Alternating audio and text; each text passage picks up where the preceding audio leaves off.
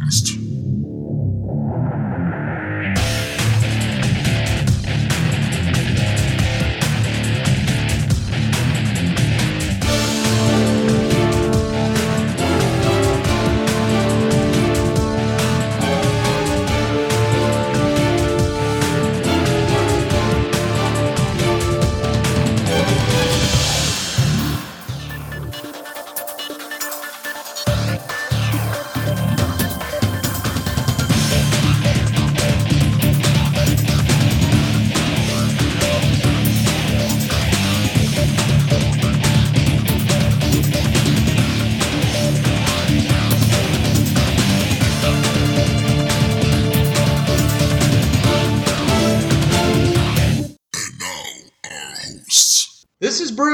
This is John.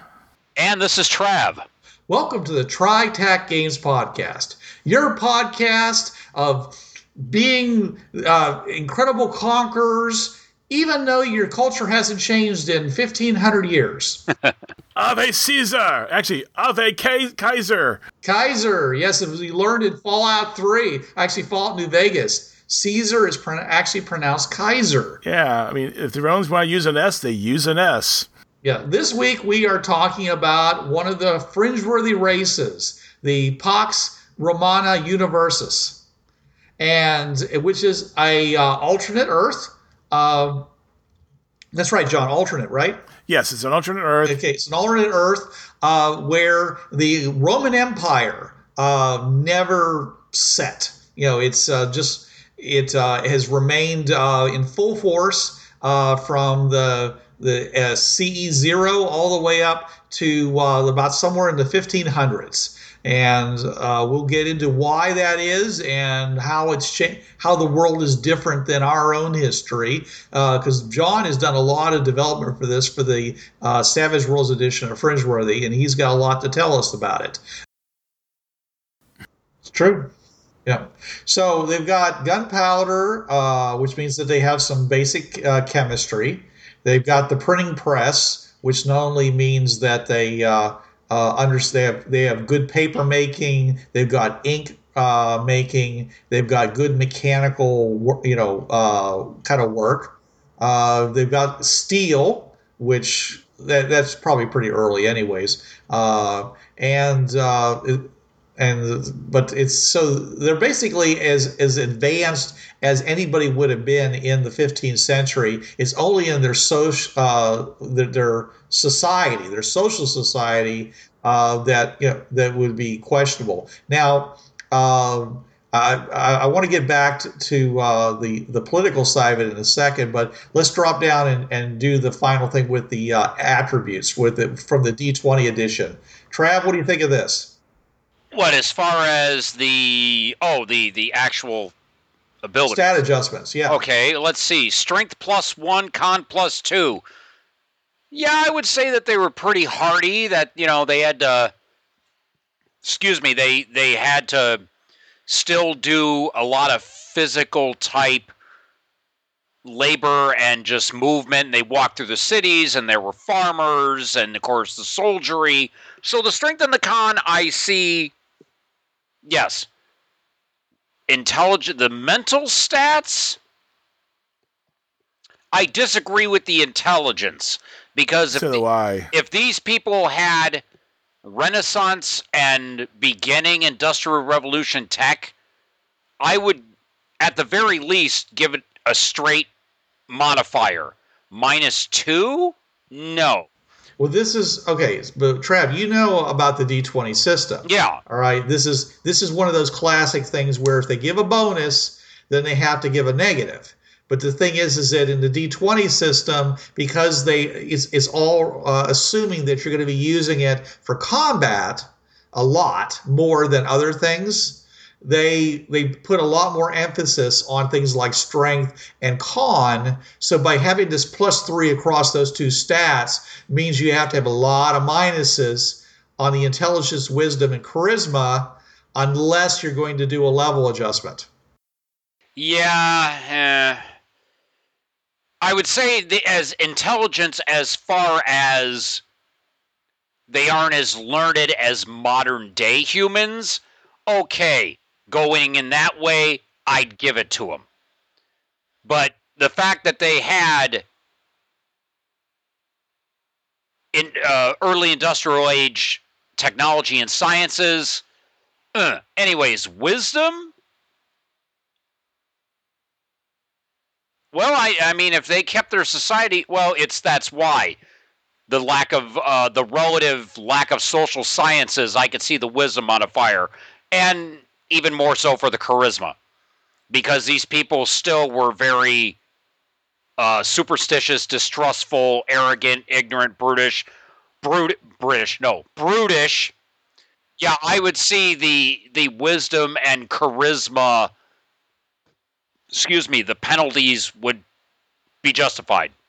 Okay, but if you if you as a uh, as a GM or as players, uh, if you didn't want to put those minuses, be uh, uh which I, I, I again insisting that it's more because they wanted to counterbalance the strength and con to keep them at the, these guys as entry level, zero level Yeah. characters you could play right off. If you didn't want to do that, if you just wanted to say, hey, yeah, they're tougher because they live a more active lifestyle and because Romans uh, uh, honored physical prowess and such, then you'd have to use instead a level adjustment of at least one to uh, to remove those minuses to intelligence, wisdom, and charisma. Well, I, I don't know. I would keep the wisdom and charisma ones because of their lack of their relative lack of social sciences as opposed to their physical and uh, mechanical. So, So you think you think their intelligence should be higher because they do have all they are they're, they do have this strong engineering streak. yeah, I would say make that intelligence a straight a straight three d six roll, and you still could keep it without a level adjustment. Well, I don't know. I mean, I forget what exactly it takes to to, to qualify for a level adjustment. Yeah, that that's all in um uh blah, blah, blah, blah. Savage Species is where they did all that. How you could determine if a race would get a level adjustment. So Okay. All right. All right. So anyway, so we, we have that. All right. So moving back to the political arena. Now this this is the uh, was it the Greeks or uh, uh, or the Romans were the, the big champions of democracy? Actually, both. I mean, the Roman the Roman Senate was elected by all the by property owning by well, actually in Rome by the plebes, Who are which are the Roman citizens. You had to be a Roman citizen. You could vote for the senators. Now, this of course meant all the senators lived in Rome and they were not representative of elsewhere, which is something that I'm changing. Otherwise, it becomes next to impossible. You know, basically, no represent, you know, no taxation without representation. This used as a term, but in traditional Rome, yeah, basically only Roman citizens, and by Roman citizens mean people who live in Rome, the city of Rome, could vote for senators and they would put on big, you know, big, you know, gladiatorial combats and you know and so forth to get the votes. Uh, pass out free food, open the baths up, like you said. You know, basically, okay, so basically these candidates, if you were a candidate for a Roman senator, you'd have to try to kick the butt of the other Romans. I doubt it would be obviously to, to the death, but even first blood.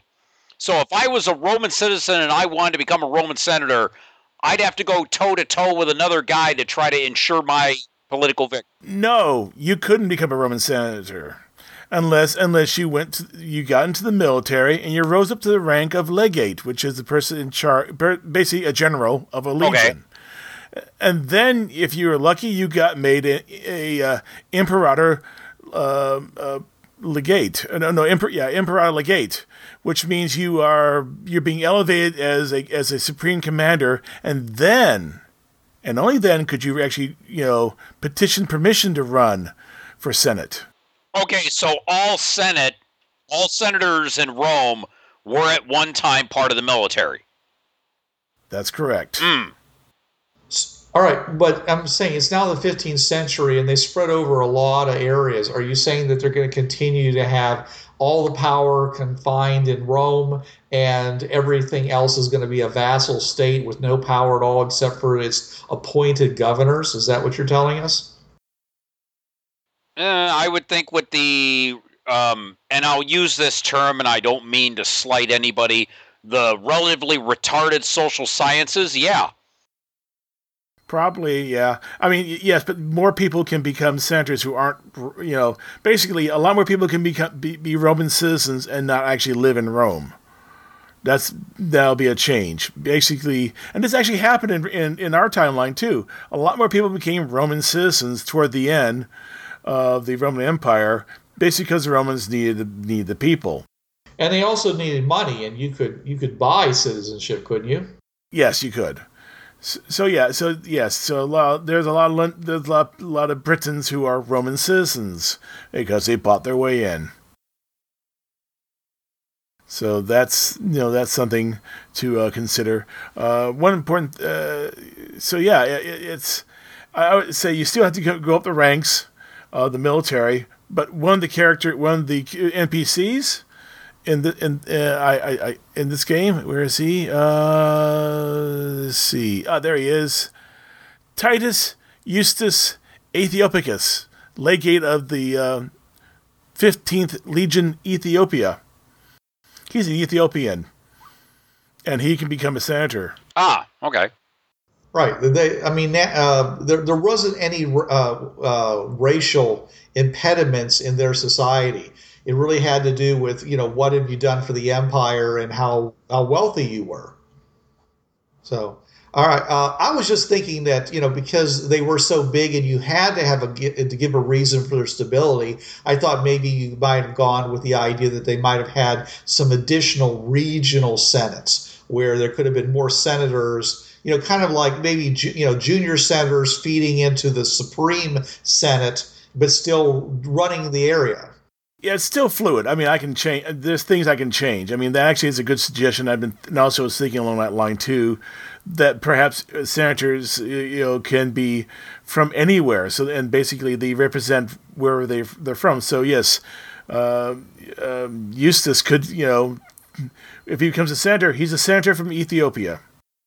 Yeah, well, it, it was it, to me. It makes sense that you'd have a supreme senate down in Rome. Okay, but it doesn't. But it, it just seems like it'd be uh, they'd love the idea of handing off some of it to more, you know, to regional to a, a regional sub um, administrative area, and then they would uh, administer their area while still providing lots and lots of uh, of tribute back to Rome. Yeah, and be honest, this you know this has gone through at least three rewrites, so it can it's going to go through some more, so that may actually get added, and it actually makes sense too having regional, maybe not senates because the Roman senators may get get get up their nose about that, but uh, but you know local councils, you know that aren't quite senates, but you know they have they had much more power over the local over the local provinces than they did before, and maybe the governor is now elected instead of appoint, appointed. That would, I, I, think that would that would be. I mean, I don't mind the governor being appointed, but I, I definitely think there should be somebody over top of that is elected.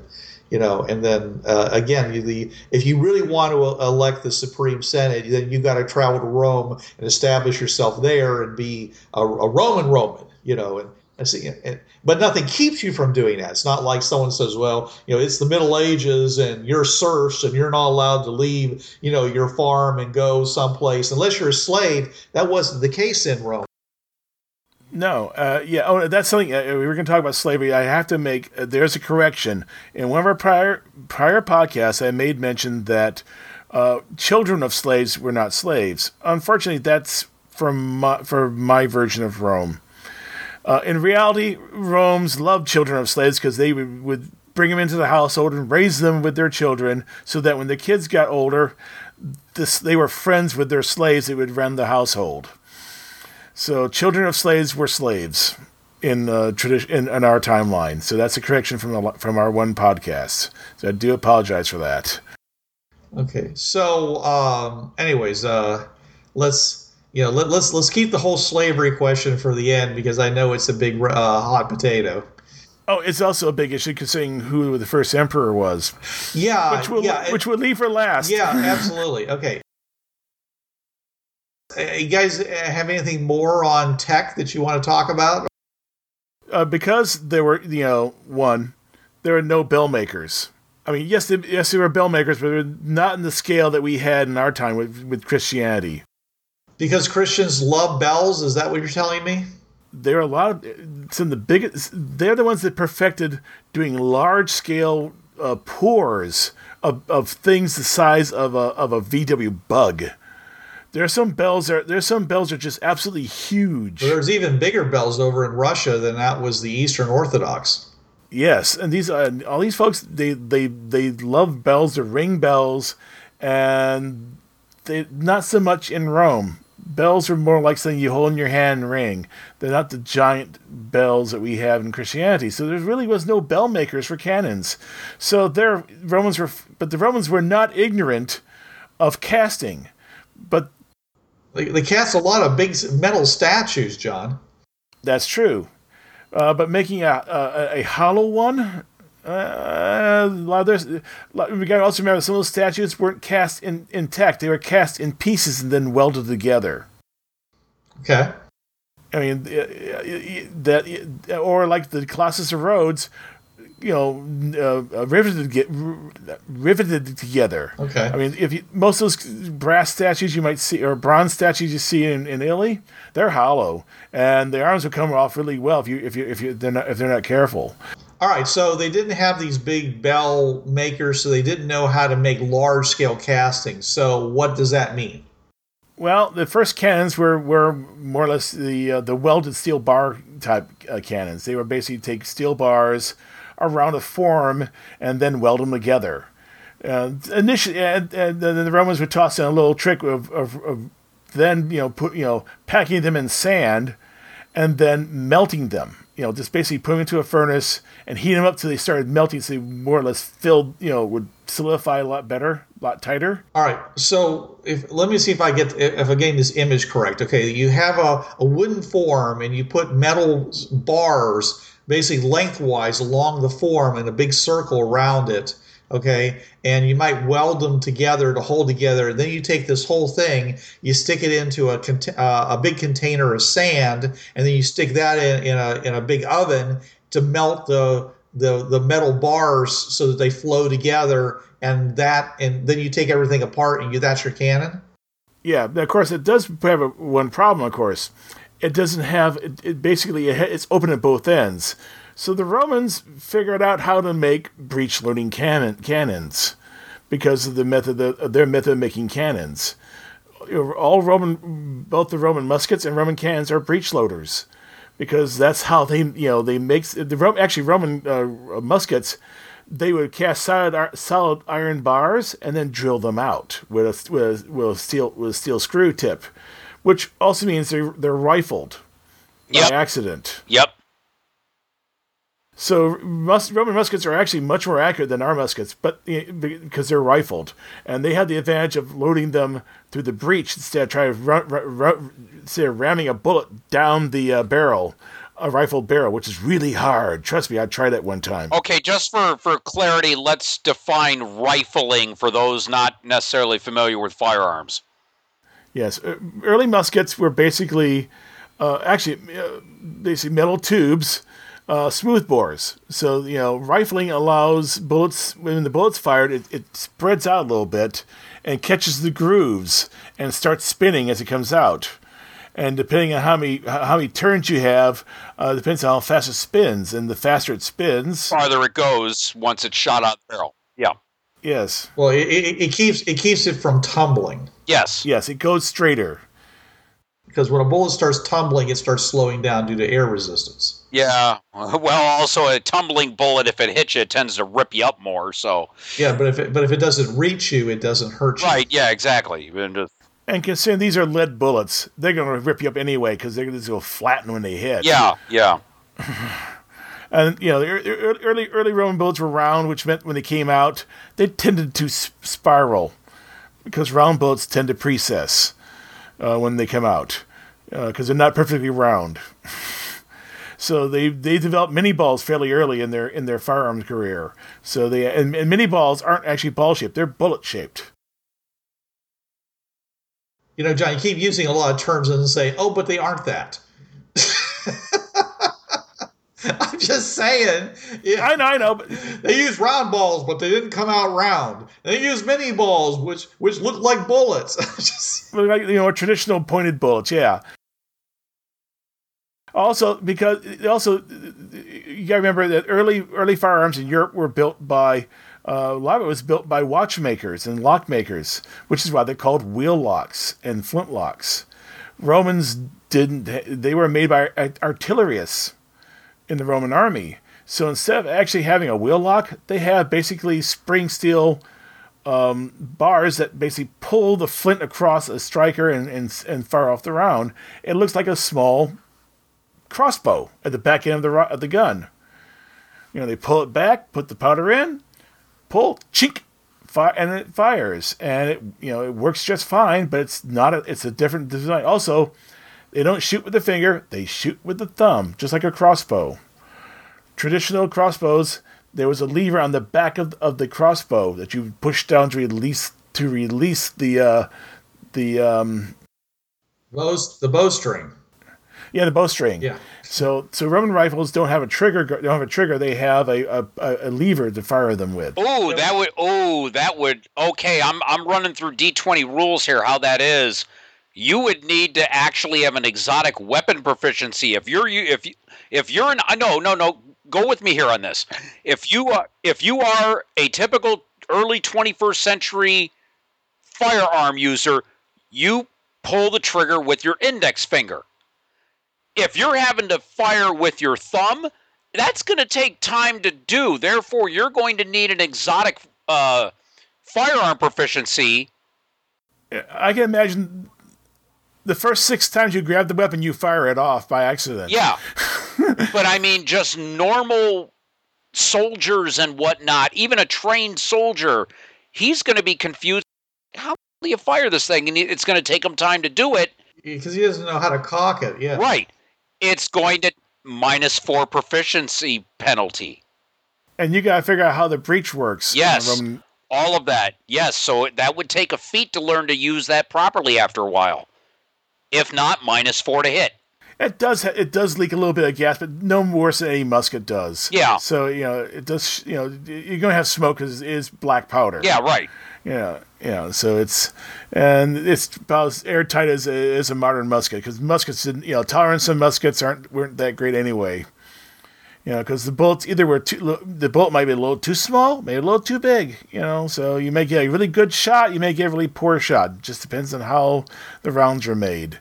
Now, you mentioned uh, that uh, the Romans being great engineers, they also did a lot with aqueducts. Now they've had they've had 1500 years to uh, basically aqueduct themselves to, to you know until they're silly. So what's Europe looking like with that? Oh, it, it's just crisscrossed with arches and so forth. Most of them thousands of years old, but all of them impeccably main, maintained because, well, Romans are engineers. Uh, uh, Romans, especially the Roman legions, were engineers. And so every one of these sectors are impeccably maintained, repaired if anything's happened to them, and by now they're all sealed. Once they leave the reservoir or wherever the water source is, they're sealed, and there's no way of anything getting into them at that point. So it's an entirely closed system all the way to where the, the destination is. Would everybody have hot and cold running water then in their in their home domicile? If it's like Europe, uh, there's the, there's the common fountain. There's the, all the various fountains for each neighborhood, because only the rich can afford actually afford to have water piped inside.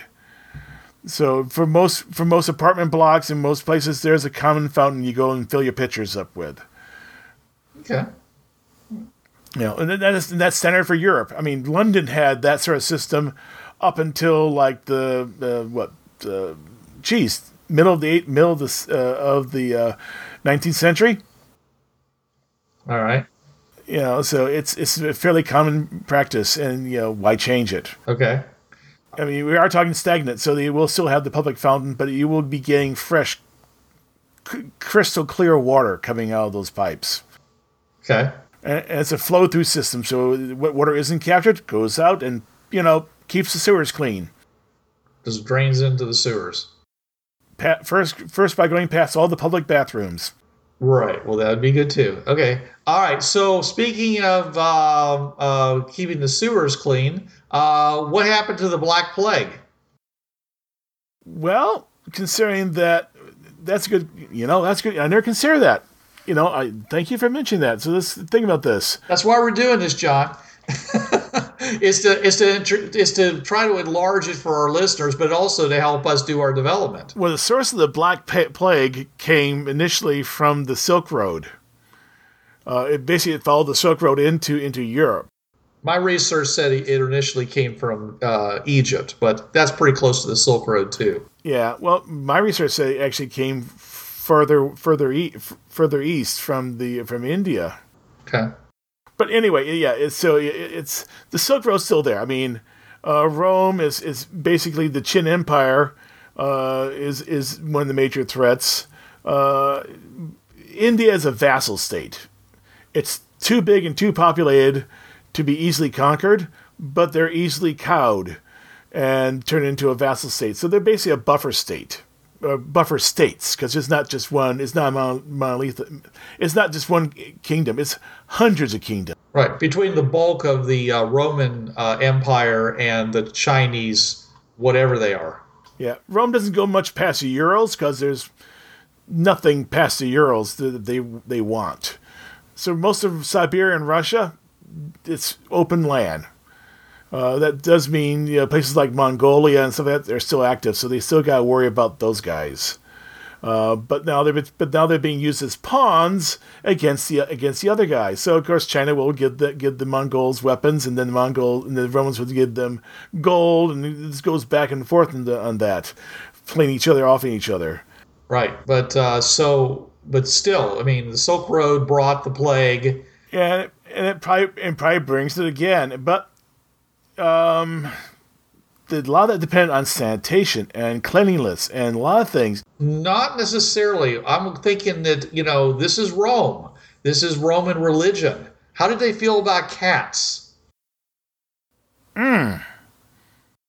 Well, because we know it wasn't the rats that brought it; it was the fleas that brought the black plague. Right, but they killed. But they because of uh, the, because of the influence of Christianity, they did tend to think that the cats were uh, you know servants of the evil one, and therefore they went around and killed a lot of cats to try to stop the plague. But if the Romans didn't feel that way about cats, then the cats might have uh, nipped that in the bud. Yeah, it probably and it probably would because you know Romans had all these granaries and they really hated rats and mice. So you know what? They probably had uh, ratters in terms of cats and dogs. Out of necessity, they would have had the animals stalking the rats. Yeah. Yeah. So if it happened, it was just a mild little blip. It really wouldn't been the been a plague. Coupled with the, the, the fact that everyone bathed and people, you know, you know, the Romans, you know, except for the very poor, most of the Romans, you know, Rome, this, this Rome this Rome has middle, even has a middle class. Even our even our Rome had a middle class, and they were fairly well well off, and they didn't they weren't dirty. They took regular they took rather bad regular they took regular baths. Uh, yeah, it, it would it would have been a minor blip. It would have been some consternation and lots of sacrificing to the various gods, but it wouldn't have been the devastating plague that that, that hit our Europe. You know, just because the fact the Romans were into taking baths, keeping things clean, keeping the crap out of the streets as much as they can. But that also means that there wouldn't have been the Renaissance because uh, there wasn't that big die off, which then concentrated a lot of wealth in the remaining people. Yep. So that might also be a factor to their uh, malaise as far as development is concerned. I mean, it says year equivalent 1400. I always wonder about that. Does it say, you know, it, does, is that their tech level equivalent? Or does that mean it's like it is the 1400s? You know, and it's it's that seems to be a very fluid concept. I usually take it as if it is the 1400s, but I always wonder about that. You know, I am too, but I'm I'm adjusting for the fact that they actually have better tech in terms of mechanical devices and so forth. Because well, as we as we as we uh, as we will say ad nauseum. Romans are engineer Roman are engineers and they love to build things. You know, especially the, especially people in charge. They love to build things. Uh, right. Oh, So we know they still have trade going because if Marco Polo, Marco Polo in the 1400s was wasn't the 1400s is when he brought over uh, gunpowder from on the Silk Road. So even though they have the India and the buffer states and China, they're still have open trade. They're not like standing, you know. Uh, uh, chest to chest against the, the Chinese and saying, just get back. We're not going to have anything to do with you. even in our Rome, they the there there are people wearing Chinese silks. They were trading with even our Romans were trading with the Chinese. So the Silk Road is an old road. It's been there for for millennia. I mean, it, it you had to go through India to get to China, but still, you know, even in our time, they, they were actually Roman embassies sent to China. None of them made it to it, but they got close uh, to Rome. In fact, there's a uh, there's one account I found that talks about uh, uh, what may have been a Roman embassy that showed up in China, uh, somewhere around like 200 or 300 uh, AD. So yeah, but you know that's something to consider. That yeah, there probably would have been trade between China, even though they may not like each other. They like each other's money. and there would have been trade with India. There would have been trade with the with the African kingdoms. You know, there's all there's several of these African kingdoms which are which are now being Romanized. Now, It's- it's- all this trade. Uh, I still have not decided whether or not they discovered the New World or not. Uh, this is the time they would discover it, though, if they if they were going to. So if they if they did discover the New World, it's brand new, and they're just still trying to figure out how to exploit it but they're going to do it Roman style, not uh, the way we did it. So, it, you know, more things to consider. That could even be a future adventure if people decide to take time and spend time on, on uh, Pectra Mountain Earth. I mean, once they meet IDET and they start talking to them, they're going to get maps of the world. Oh, yeah. And they're going to see there's a whole continent over there they didn't know anything about. Yeah, a whole hemisphere. Yeah. Yeah, at that point, I think they're going to mount a big, you know, naval expedition to go over there. So it's not going to be, you know, four little boats, you know, from a a, a, a, tra- a trading company, you know, uh, that, that was uh, paid for by Queen Isabella. It's going to be a fleet. A, Ro- a Roman ships was sailing into Cuba. Equipped equipped with compasses because they bu- they'll buy them from IDET. Oh yeah. With compass and, and Yeah, accurate, all that stuff. Yeah, sure. pe- and accurate timepieces, and you know, hey, heck, you know, several gal- several tons of ga- of, of fuel oil and mo- and motors. Yeah. I mean, Screw the wind. We're, we're going to motor over there. yeah, I mean, they could. Uh, they were fine with bringing lots and lots of oil with them. They threw it at each other. yeah. Oh, oh, oh, oh, wait a minute. With how technology was, they were at the beginning of the Industrial Revolution. Yeah. Imagine their navy. Oh yeah. I mean, they're they're, they're traveling. I mean, they're they're they're not afraid to get out of the med. They're they're they're actually you know going up and down the at least the Atlant- along the Atlantic Ocean and possibly uh, as far as around the Cape of uh, is it Cape of Good Hope? Yeah, the Cape of Good Yeah. Hope up that way. No, but then, you know, there's probably a Suez Canal, a Roman one.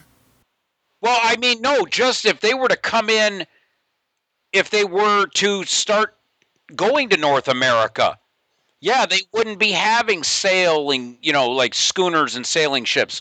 These would be steamships coming in and just chug, chug, chug. Well, only if they actually developed the steam engine. I mean, they had the steam engine, but Well, if IDET's going to be, well, they had the plans for it, and once the IDET people look at their, well, let's take a look here. Wait a minute, you got Steam Tech already. now Is that what you call it? This is something just somebody made, you know, couple hundred years ago. Well, I'm, I'm sure they had water tech, and I'm sure they had you know a, a lot of things with hydraulics, but I don't know if they actually had the steam engine. Yeah. And I agree, Trav, that I'm sure that once they learned about it, they would start implementing it. However, they already have a fleet, and, it, and if it doesn't have the steam engine, it's going to be a sailing fleet. yep. Yeah. Yeah, and it's when it's used to getting away from the coast, so they'll they'll have some ocean experience with that fleet. Well, the thing is with with uh, naval navigation, from what I gather, until they made telescopes and and sextants and whatnot, a lot of naval navigation. If you lost sight of the coastline, you were SOL. when uh, telescopes and sextants were created, that's when oversea navigation began. But John is all, but John has already given us the answer to that, Trav. His whole idea with the semaphores, all you got to do is have a signaling ship like 10 miles out and you can go another 10 miles out from there because you can see that ship. You can see that tower up there and you can send messages back and forth and you know where they are. Yeah, yeah. Okay. I mean, if you have an actual, I mean, it won't happen with a single ship, but you know, with the Romans being the way they are with, with military action and working as a as a big group like that, I could see them, you know, ha- mooring ships out ten miles and and using them as, as signal buoys and to transmit messages back and forth. They wouldn't get them across the ocean that way, but they could certainly, you know, not have to worry too much about losing sight of land. Yeah, I mean, yeah, they'd end up getting out to like the Azores or something, you know. Oh yeah. Yeah. If they're not at the Azores, then they then they soon will be. I mean, I can ima- I can imagine a semaphore boat because this is actually based on actual. Uh, Nero built a boat that consisted of three triremes, then decked over. so it was huge. So I can imagine something like that being used as the basis for the semaphore tower. You know, we're not going to put on one. It's going to be three triremes decked over, sails it up. We, when we get out there, we'll erect the tower. You know, anchor. You know, try to anchor in place if you know, as best we can. And there it is. And, and also, the first place they're going to do that is the middle of the Mediterranean. yeah. Or as close as they can get to it. Now, unfortunately, the Mediterranean does drop off a bit. It does drop fairly fast. So making an artificial island is not in the cards.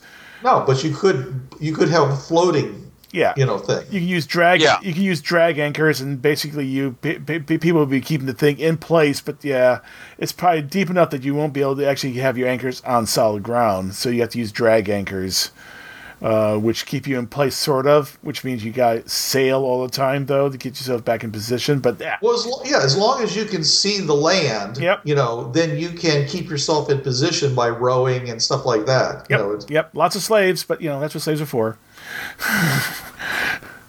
but I mean that that thing allows you know a lot a lot of coordination of, of trade and stuff out, out there on the Mediterranean Sea, and maybe even I mean, how far across is the Mediterranean Sea? Because I mean, I know they could just head south and go over there and hit you know hit Africa. I just wondered if you know uh, uh, how how many ships it would take to be able to do that. And it would be easier because they are, you know, on since they're on water and it's flat, you know, then they could their their semaphore towers would probably be even better, more more efficient than when they're trying to take this over top of mountains and, and valleys and everything. Yeah. else. I'm trying So- to. Fi- I'm trying to find the. Oh, okay. Um, doesn't say how wide it is. Okay. Yeah. Well, it's just a thought. Yeah, I mean, yeah, I mean, it is. I mean, if you look at if you do look at the map of the Mediterranean, there's places where, you know, I mean, like, okay, here's a obvious place. Um, oh, come on, thank you. You know, by by having these semaphore type ships set out there and paid for by the the Commonwealth, so to speak, uh, of- the Romans, then every other ship that's out there would have a grid system that they could navigate by and know exactly how far they were from one place to another. Yep. They could, you know, tell whether they were falling behind and and you know, uh, and they could give early war. And those semaphore towers could give early warnings of storms coming in to the coastlines and all kinds of stuff like that. Oh yeah, yeah. They could even light up at night and provide, uh, you know, you could uh, a lighthouse type situation. Yeah, so you don't have to worry about hitting hitting a shoal someplace. You just simply navigate by the t- by the ships. Right. Uh, oh, it was actually there was something like that um, in our time. Light ships. You know, you hear this in some old movies. You know, uh, you know, they're going to light ship, what light ship, you know, Bravo or something like that. That's what they were. They were navigation ships. They plunked out in the middle of the ocean for pilots. So they have something to guide on. okay, I never heard of that Okay. before. Yeah. All right. Okay, uh, let's go over and look at our little thing about how they felt about various things. All you right. know, uh, it, it's um, uh, we got UNISS, and it says another Roma. So, did they? Do you think that's right? They thought about you know uh, uh, the United Nations as being another Roman Empire. I would think so because it's like if if if the IDET were to sit there and describe how the world that world government is, yeah, the Pax Romana Universe go, okay, you guys have united all your various nations together. You have one purpose. You've pretty much conquered your known world. You have his humongous Senate Yes, called the i.e., the General Assembly. Yeah. Yep. You have a triumvirate. You have a variation of the, of, the, of a uh, proconsul in the form of the Security Council. Council, yes. So, yeah, oh no, they actually, in some respects, Rome would look and go, man, you're living right. Well, okay, let me- do the no duh because where does the structure come from? It came from the Romans. yeah, I know. And the, yeah, and the IDET would look at the IDETs who, the IDET members who were good in history, they look and just look at them and go, well, we had a good teacher. yeah. And so IDET say it, they would consider it an exploring legion. Yeah, they'd look and just say you're this UNISS Empire's legionnaires. Yep. That you came through this portal. That's all you are. Yeah, I would see that as a very important um, analogy. That yeah. actually is one of the things that they, that happens in the scenario is that basically when you, they get confronted by someone who actually is in charge, said, "So you show up in our kingdom bearing weapons, and we are not to treat you as though you are spies or invaders." It's that bit of Roman paranoia. I mean, when armed people show up, you know, wearing wearing you know, trying to pass off as Romans, what's the first thing you're going to come to your mind? You're a spy they would view him as definitely would view him as legionnaires, if not spies. Well, yeah, it's like, well, no, something, a weapon like that, and let's say the IDET member were to demonstrate it. Oh, no, there's no matter of stealth. If you're sitting there firing an M16 or even an automatic, you know, like, um, Uh, AK forty seven, or uh, or even the uh, I'm talking even a handgun, a handgun. The power that that handgun can do against one of their little, what did you call their version of flintlock, John? uh, let's call it ballista lock. okay, the the the the force that a ballista lock would hit against something like oh a 45 automatic pistol there's no concept of stealth if you're trying to shoot somebody with a 40 spies no they would be seen you are soldiers you are warriors Yep. you mean to if you're if you're going to play up this Roman paranoia? Oh no, they're going to look at them. As far as we're concerned, you're the um, the invasion force for a much bigger army, and the the IDET would have a lot of problem trying to convince. No, first and foremost, we are explorers. That's really up to the players and how well they they uh, do the song and dance in that one. Yeah, then then the term then the the Pax Romana Universal will learn the term of gunboat diplomacy. Yeah. Yeah, considering that the only port, the only portal is a gate inside inside a cavern in, that's bordering on the river. Yeah, they they basically they just simply just sit, sit on the outside and just smile as they aim cannons down the, down the river mouth. Yeah, Yeah. okay, well, let's see. Uh, family important. Well, yeah, for purposes of inheritance and titles and name. Yeah, family would be very important to them. They would, you know, mother, father, children. You know, they would probably even have a um, extended family. Yes, they probably have grandparents with them, and Oh yeah. they might have three, four generations within a household oh yes. because they want that familial bond. They want to have tradition. They want to do the stuff that their grandparents did. Because they're mired in social sciences, they've stagnated. They're going to want to keep those traditions going. That means you keep the old people around to make sure that you still remember the old traditions. Yeah, eh, family is important to all levels of the society. That includes that includes slaves. I mean, you know, a child of a slave is, you know, technically he can't inherit from his parents, but he's still the child of, you know, he's still that person's child. This is, uh, this is actually that's he's just as, as as important to him. In fact, if he can get into the household, that much better. And if you're a rich slave, as you say they can be, then you're going to make sure that your children are placed in good households. Mm-hmm.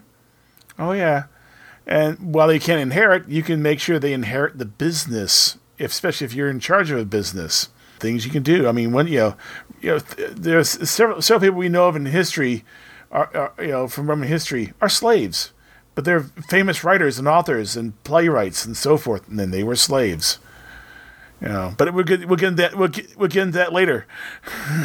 Okay, well, let's see. Work for the empire. Yeah, well, whatever job you do, you're doing it for the glory of the empire and the emperor. Yep. You're working for the good of the Kaiser because if you're making a pot or you're doing you're making something for a printing press, it's all to help out the empire in one way or another. Now, this next one I completely disagree with. Because if one thing Romans knew how to do was let their hair down and play. Oh no, well, hey, look. Man, all you need to do is watch the movie Caligula and you know the Romans knew how to party, man. Oh yeah, card uh, uh, dice games. Uh, you know, you know, there's all sorts of various games. They played games a lot. Okay, now a lot of you gamers probably saw this over the past couple years on Facebook. The story about the very, very old Etruscan D20. There you go. They had dice games. Sure. The D20 has been around for centuries, folks. This is not something that came out, you know, 15 years ago or whatever. But not only that, but they had lots of games that had to do with grids and moving pegs around. I mean, they were invented back then. That's you know that, Oh yeah. and they were very popular amongst the uh, leisure class because they had to do something, right? Well, yeah, and even even the soldiers, if they were out and about, out on like a garrison, you weren't on guard all the time. You had to do something in your downtime. So yeah, the these Romans would have played, and I'm sure with how vibrant a society they were. Yeah, they were socially stagnated, but those traditions were also so deeply ingrained that the they if their family traditions would have been hmm something, you know, ha- practically hardwired. So were those games. They knew how to do them well, Oh yeah. and they played out every variation that they could. Let's say a, a peg game. They would have, you know, oh, let's try this, let's do this, let's do this. But it still would have been within a very, you know, what they knew. They wouldn't try new games. They would play the same ones and just play the daylights out of them. They were also big into circuses. Along with the bread, yes, that's the Roman Empire. Their bread and circuses, yeah. And that wasn't just the gladiatorial combat. I mean, they also had Chariot races. chariot races. They had acrobats and troubadours of various kinds.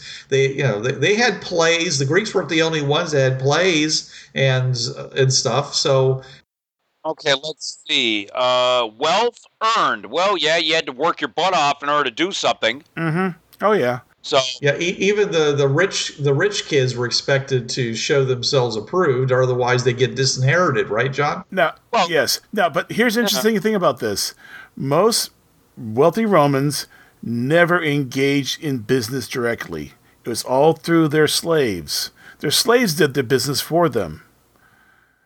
It was considered uncouth for a rich person to actually engage in business. It's sort of like the British. British nobility didn't want to engage in business. Roman Romans were sort of like that way too, but they had inter- intermediaries to do the business for them. So yes, uh, you know, a wealthy Roman, uh, you know, live a life of leisure, and it leaves up to his all his slaves to run the farm and take care of all the business for him. okay, yeah.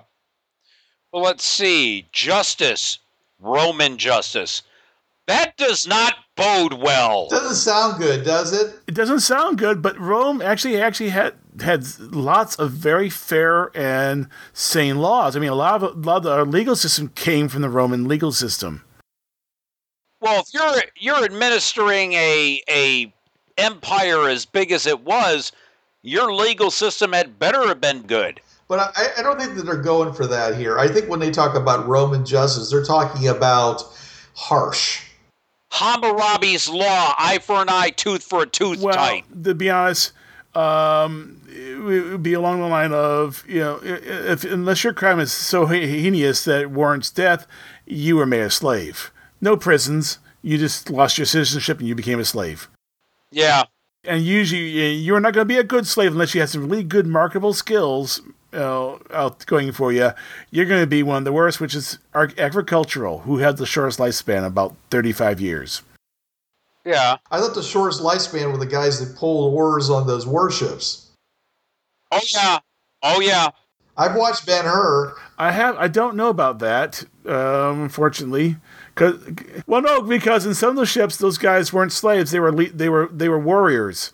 And when, when they got within range, they put they they got the kit on and got and start fighting. So uh, they, for the most part, they weren't slaves. Now, if you're talking a merchant ship, uh, that may be different.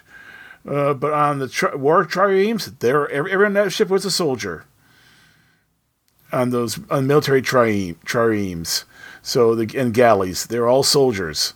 There were no slaves in those. But on a merchant ship, um, they may have slaves. They may all just be all sail. This really depends. But yeah, but definitely agricultural slaves didn't have the longest lifespan.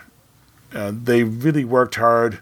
Uh, graves, um, slave graves, have shown you know, the, the autopsies and the bones these guys show all signs of wear and tear of moving heavy loads and stuff like that. They basically were living at human animals, basically beasts of burden. They, they worked them to death. Yeah, yeah, yeah.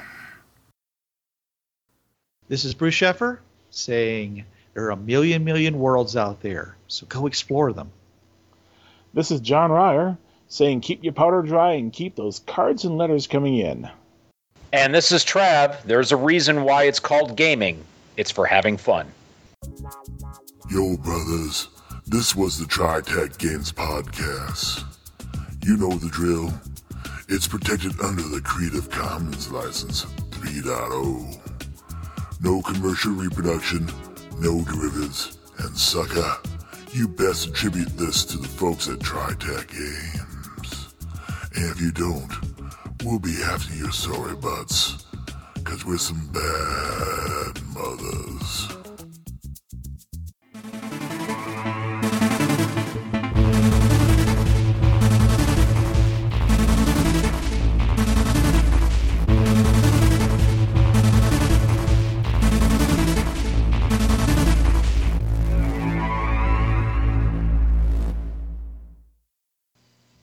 Hi, this is Trav of the Travcast, hour three of Blind Wolf's Rubber Room Association on DementiaRadio.org, Tuesdays, 8 to 9 p.m. Eastern.